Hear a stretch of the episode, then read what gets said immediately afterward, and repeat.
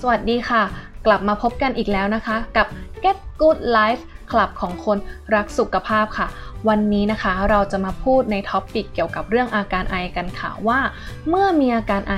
เราจะดูแลตัวเองอย่างไรดีนะคะ อาการไอนะคะ ก็เกิดจากการที่มีสิ่งกระตุ้น หรือสารระคายเคืองบริเวณทางเดินหายใจส่วนบนและล่างทำให้มีการส่งสัญญาณนะคะ ไปที่บริเวณสมองส่วนควบคุมการไอ และส่งสัญญาณมาที่กล้ามเนื้อหน้าท้อง กล้ามเนื้อกระบังลม เกิดการตีบแคบของหลอดลม จึงเกิดอาการไอขึ้นค่ะ ซึ่งเป็นการตอบสนองของร่างกายของเรานะคะ เพื่อกำจัดเชื้อโรค เสมหะ และสิ่งแปลกปลอมในระบบทางเดินหายใจค่ะ โดยอาการไอนะคะ สามารถเกิดได้จากหลายสาเหตุ เช่น การติดเชื้อไวรัส หรือแบคทีเรีย ความเปลี่ยนแปลงของอุณหภูมิภายนอก สารกระตุ้นที่ก่อให้เกิดภูมิแพ้ อากาศแห้ง หรือการหดเกร็งของหลอดลมนั่นเองค่ะ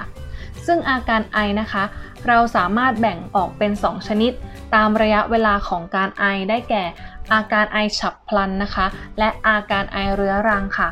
เดี๋ยวเรามารู้จักอาการไอฉับพลันกันก่อนนะคะ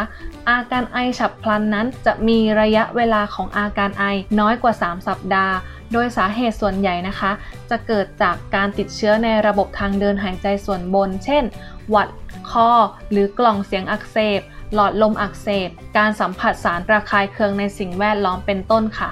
ส่วนอาการไอเรื้อรังนะคะ จะมีระยะเวลาของอาการไอมากกว่า 3 สัปดาห์ โดยสาเหตุส่วนใหญ่นะคะ จะเกิดจากหลอดลมอักเสบเรื้อรัง โรคหืด โรคจมูกอักเสบจากภูมิแพ้เป็นต้น และวิธีดูแลตัวเองนะคะ เมื่อมีอาการไอได้แก่ 1. จิบน้ำอุ่นบ่อยๆ เพื่อช่วยบรรเทาอาการไอ และละลายเสมหะค่ะ 2. หลีกเลี่ยงสิ่งกระตุ้นที่ทำให้เกิดอาการไอมากขึ้น เช่น ฝุ่น มลภาวะ อากาศเย็น และควันบุหรี่ 3. นอนหลับพักผ่อนให้เพียงพอ วันละ 7-8 ชั่วโมง ก็จะช่วยให้อาการไอดีขึ้นนะคะ แต่ถ้าดูแลตัวเองตามนี้แล้วไม่หายสักที